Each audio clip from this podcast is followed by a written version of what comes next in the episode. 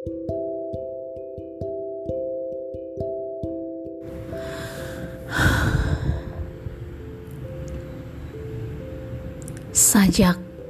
Tafsir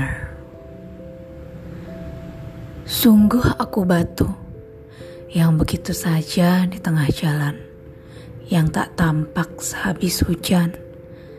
Siapa pula sampai hati menafsirkan sebagai langit yang letih menggerakkan awan dan menghirup udara jika hari hujan dan matahari berusaha menembus rambutnya tebal.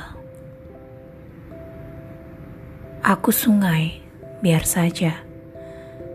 Siapa kau yang merasa berhak menafsirkanku sebagai batu? Aku tak boleh letih menuruni bukit. Tak semestinya menanjak mengatasi langit. Tak seharusnya memadamkan matahari waktu siang.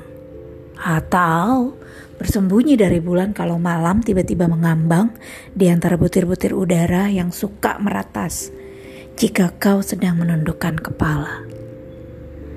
Sungguh, sungai tak bisa menjadi bunyi atau sekedar rentetan aksara.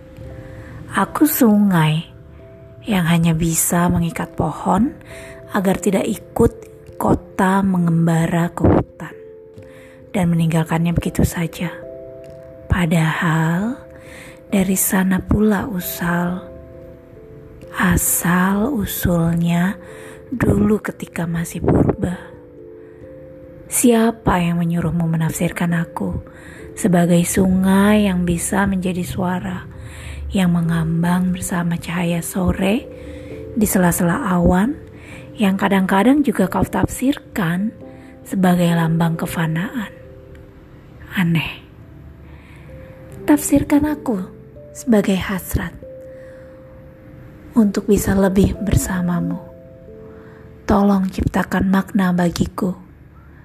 Apa saja, aku selembar daun terakhir yang ingin menyaksikanmu bahagia ketika sore tiba sajak tafsir.